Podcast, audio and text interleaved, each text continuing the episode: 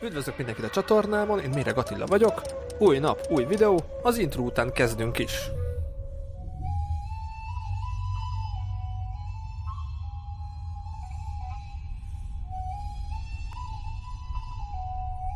Szia Laci, üdvözöllek a műsorban. Nagyon örülök, hogy veled is elkészül ez az adás.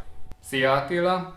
Nagyon örülök, hogy beszélgetünk, és jó szórakozást kívánok mindenkinek, aki most velünk tart a hegyek közé.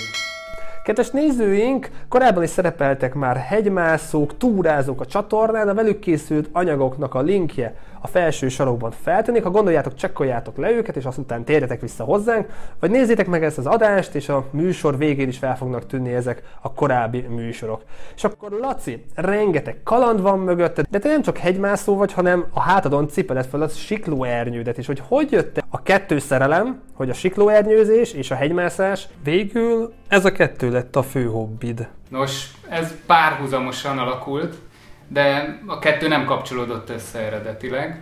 Először mászni kezdtem, gyakorlatilag sziklát mászni kezdtem, nem is annyira a hegymászáson volt a hangsúly, aztán elkezdtem repülni, és később, mikor megéreztem azt, hogy ez egy töbletet tud adni a hegyek között, akkor jött ez az igény, hogy összekapcsoljam a kettőt. Ennek két vetülete van igazából. Az egyik az az élvezet. Az ember felmegy a hegyre, és benne van a hegyben. Ahogy mászod, érzed a sziklát, érzed az időjárásnak a változásait, süt mondjuk a hátadra a nap és melegít, de egy hajnali időben a szikla még hűvös és párás. Egészen közvetlen élményeid vannak a hegyjel. Amikor felértél, és kibontod az ernyőt, és elstartolsz, akkor pedig fölülről kezded látni az egészet. És amiben addig benne voltál, azt gyakorlatilag madártávlatból berepülöd.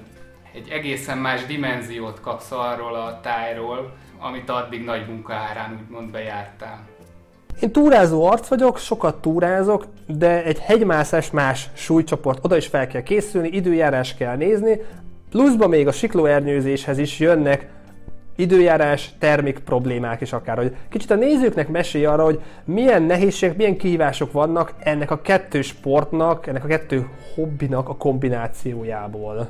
Az az igazság, hogy ezt régebben, amikor nem voltak még ilyen pontos időjárás modellek, akkor ezt sokkal nehezebb lett volna csinálni.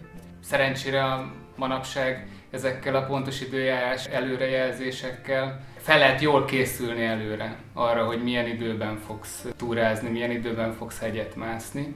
Lehet egy kicsit könnyíteni a felszerelésen, tehát hogyha biztosan tudod, hogy nem lesz mondjuk hóvihar, akkor lehet, hogy nem egy, egy nagyon nagy, nehéz hékabátot viszel magaddal, hanem egy ultra könnyű hékabátot, és akkor már is egy kicsit könnyebb dolgod van. De azért nagyon oda kell figyelni, tehát beszűkíti a repülés a lehetőségeket időjárás szempontból. Úgyhogy én általában ezt kombinálni szeretem. Kimegyek az Alpokba, mászom azokat a hegyeket, amiket szeretek, vagy amiket kinéztem magamnak, és amikor pont olyan az idő, hogy jól le lehet jönni ernyővel, akkor megyek át arra a helyre, ami ilyen szempontból izgalmas számomra. Volt például egy olyan, hogy a Monterózán másztunk, és egy éjszakát töltöttünk fönt, gyakorlatilag Európa legmagasabban lévő házában, és éjszaka ránk jött a vihar. És reggel egy fél méternyi hó fette az egész hegyet, illetve hát felhőben voltunk, ami azt jelenti, hogy gyakorlatilag nem látsz le a bakancsodig, és az a feladat, hogy le kell jönni ez például egy elég érdekes dolog volt, hogy az ember mennyire bízik meg a GPS-ben, mennyire bízik meg a műszerben, vagy inkább szeretné, hogyha biztosabb lenne az idő, és látná, hogy merre megy. Mi egyébként azt választottuk, hogy vártunk egy kicsit, nagyjából addig vártunk, amíg olyan negyed óránként egy-egy másodpercre elláttunk, hogy merre kell menni, és akkor szépen lassan úgy jöttünk le. Aztán persze, amikor már a felhő alján kimászik az ember, akkor már könnyű dolga van. Onnan már egyszerű lejönni.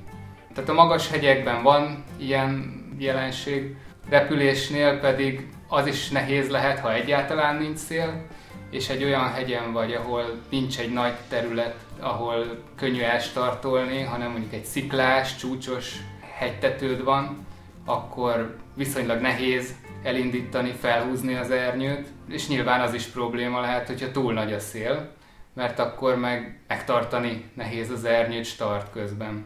Az ember mindig drukkol egy ideális időjárásért, ami persze nem jön mindig össze. Utóbb például az Ortlerről repültünk le, és ott egy érdekes egyvelege volt a, annak, hogy kevés volt a szél, viszont az a része a Gletschernek, ahonnan elindultunk, viszonylag lankás, lapos volt. Én felhagytam magamon a hágóvasat, és ahogy próbáltam elstartolni a siklóernyővel, néha vissza-vissza tett még a Gletscherre.